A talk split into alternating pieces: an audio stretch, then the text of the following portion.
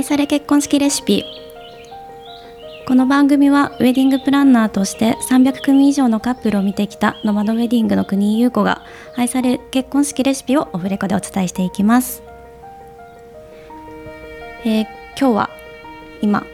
初収録をしておりましてこちらを1本目なのですごくそわそわしながら収録しているんですけれどもぜひぜひ聞いていただきたいなと思っております。でノマドウェディングっていうあの私の結婚式のブランドになるんですけれども、まあ、1本目なのでこちらがどういう意味かっていうのをぜひ皆さんに知っていただけたらなと思っておりますのでちょっと由来の方をお話しさせていただきたいなと思います。でノマドウェディングっていう言葉自体っていうのは私が作り出したものなので、まあ、一般的ではないんですけどそもそもノマドって何だっていうところで、えっと、ノマドワーカーから一番最初は取りました。でノマドっていうのは直訳するとあのフランス語なんですけど遊牧民っていう意味があってでノマドワーカーっていうのは、まあ、皆さんももしかしたら知ってると思うんですけど、まあ、どこででもお仕事をされる方のことを指してるんですね。でそこからノマドウェディングっていうのは、えっと、もう場所も時間も自由にあのみんなでこう自由にやってほしいっていう意味を込めてのノマドウェディングっていうところなんですけど、えっと、なぜ自分がこう場所も時間も自由にそういう結婚式をしたいっていうふうに思ったのかっていうのはそうですねあのこのパンデミックこの約3年ほどコロナを経て結構みんなのこう価値観だったりとかあのそういったものがだいぶ変わってきたのかなっていうところでで結婚式もあのもう本当コロナ前から割とスタイルがいろんなスタイルがこう出てきていて。でまあイメージしやすいその王道な結婚式っていうのってもうご家族友人会社関係の方をたくさん呼んで、えー、と披露宴をしてっていうのがあの王道な結婚式だと思うんですけどちょっとコロナ禍前くらいから少人数の結婚式っていうのもすごくこう増えてきていてでなんかそういう結婚式を私も案内することが多かったんですけどすごく素敵だなっていうふうに思って。でそういう小さな結婚式っていうか少人数の結婚式ってあの一般的なホテルとかあの専門式場さんで行うよりかはなんかちょっと神社であったりだとかレストランであったりだとか結構こう狭狭い空間って言い方はよくないんですけどあのコンパクトな空間で皆さんとのこう距離感がすごく近い結婚式をあの今までやってきておりましてでそれがこのコロナに入ってより増えたですね。でそれっていうのはなんかこう家族との時間をより大切にしたいっていう方々がそのコロナ禍コロナ禍を経てあの増えてきたのでなんかこう結婚式でもすごく一致するなっていうところで場所も時間も自由にそういうウェディングをしたいなっていうふうに私の中では思うようになりました。で、まあ、結婚式を行う意味だったりとかっていうのもなんか、まあ、時代によってどんどん変わってきているのかなっていうふうに思っていてでそれは別に答えがないことなのであのご夫婦の数だけあのまあ、答えがあるのかなと思っておりましてじゃあプランナーってそういった時って何をしたらいいんだろうなって思った時にこうお二人の思いをちゃんとこう汲み取って表現して形にしてっていうふうなことをしてこそウェディングプランナーが必要とされる理由なのかなと思っております。なのでこのノマドウェディングっていうのは、えーと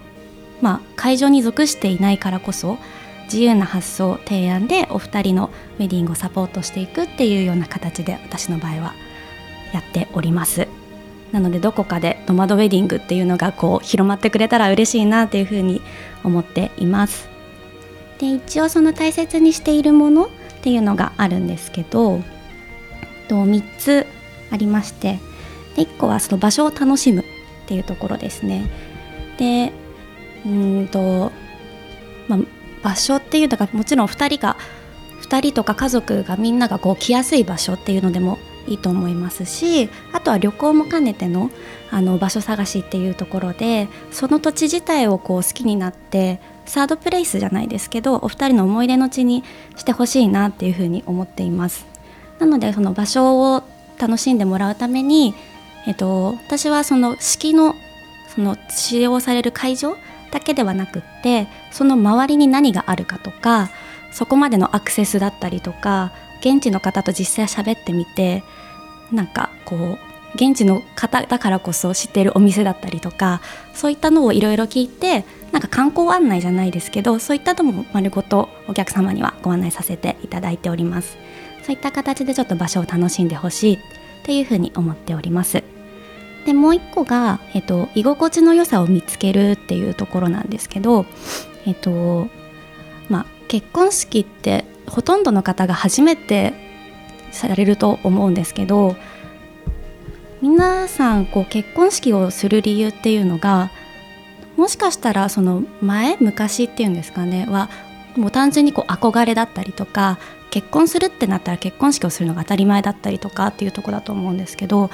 なんかこう最近の方々っていうのは結婚式する予定はする希望がん？そうですね。あの願望があんまりなかったんですけどやっぱりこう家族がやってほしいっていう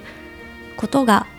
きっかけでじゃあ結婚式やるかっていう夫婦が結構増えてきたなっていうふうに思ってまして。でその気持ちを一番大事にしてほしいんですけどやっぱりどうしても結婚式の打ち合わせを始めるとあのいろんなアイテムが出てきてでいろんな装飾だったりドレスだなんなりって本当にたくさんいろんなものが出ていく中で出てくる中でなんか本質を忘れがちになってくるのがちょっとあの嫌だなっていうふうに思うのでなんかそういったなんかこう付帯商品じゃないですけどそういったものにあんまりこうなんて言うんでしょうなびかずじゃなくってこう式場さんとかプランナーさんがこう進めてくるものに対して鵜呑みをせずにその単純にシンプルに家族の気持ち家族に感謝の思いを伝えたいっていう空間になってくるのでそれがこうできるような何て言うんでしょう空間だったり居場所っていうのをこう一緒に見つけていきたいと思っていますどうしても結婚式って当日やっぱり家族だけとか大切な友人だけというなんかこう少人数だったとしてもやっぱり緊張するものなのでなるべくこう緊張しない居心地の良さっていうのをあの一緒に見つけていって当日を迎えてほしいというふうに思っております。で3つ目は未来を考えるっていうとこですね。で結婚式って、まあ、全然ゴールというよりかはむしろスタートになるので新たな人生のスタートの日っていうことでなんか私もせっかくそのお二人の大切な一日をあのお任せいただくのであれば結婚式でこうバイバイ というか結婚式でそのお付き合いが終わるとかそこをゴールとして目指すのではなくってこう2人のその後の未来に何かこういい影響を与えられたらいいなっていうふうに思っております。なのでそれがまあちょっと硬い話になっちゃうんですけど環境問題だったりとかその食に対してだったりとかなんか夫婦の在り方だったりとか私なりにいろんな方々とかを見てきて経験した上でなんかこう素敵なアドバイスっていうのをできたらいいなというふうに思っておりますので未来も一緒に考えていけるようなプランナーをしています。そんな感じのノマドウェディングです。